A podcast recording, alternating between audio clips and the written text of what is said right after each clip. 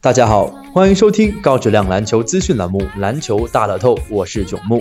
明天周三 NBA 会有七场比赛，湖人和小牛、热火都是主场作战，对手分别是掘金、猛龙和老鹰。公牛和灰熊客场作战，分别遭遇黄蜂和国王，比赛质量相当不错。下面我们挑选热火对阵老鹰这场比赛做重点分析。这是一场东南赛区内战。上赛季热火由于实力骤降，结果被老鹰四战横扫，累计已经吃掉交锋六连败。不过本赛季热火已经焕然一新，特别是上一场对阵火箭，打出了一个惊人逆转。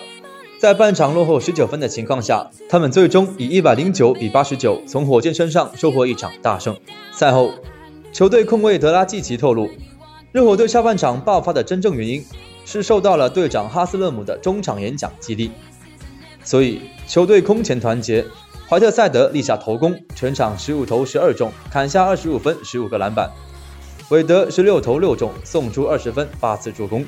做客的老鹰队自从揭幕战主场爆冷输给活塞之后，近期接连双杀黄蜂，拿下三连胜。上季东区头名稍微寻回状态。在险胜黄蜂的比赛中，米尔萨普和霍福德各得十六分，蒂格十八分，贝泽莫尔二十分。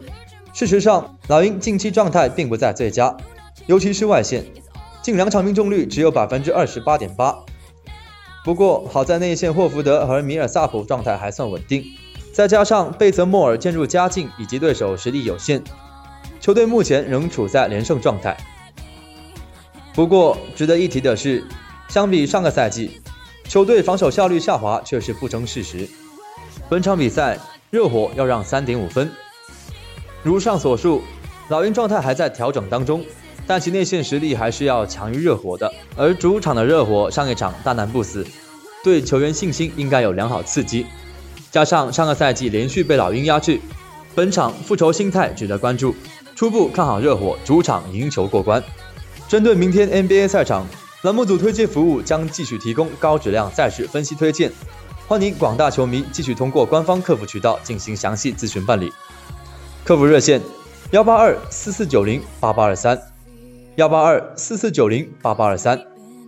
以上资讯由篮球大乐透栏目组官方独家提供，感谢收听，我们下期再见。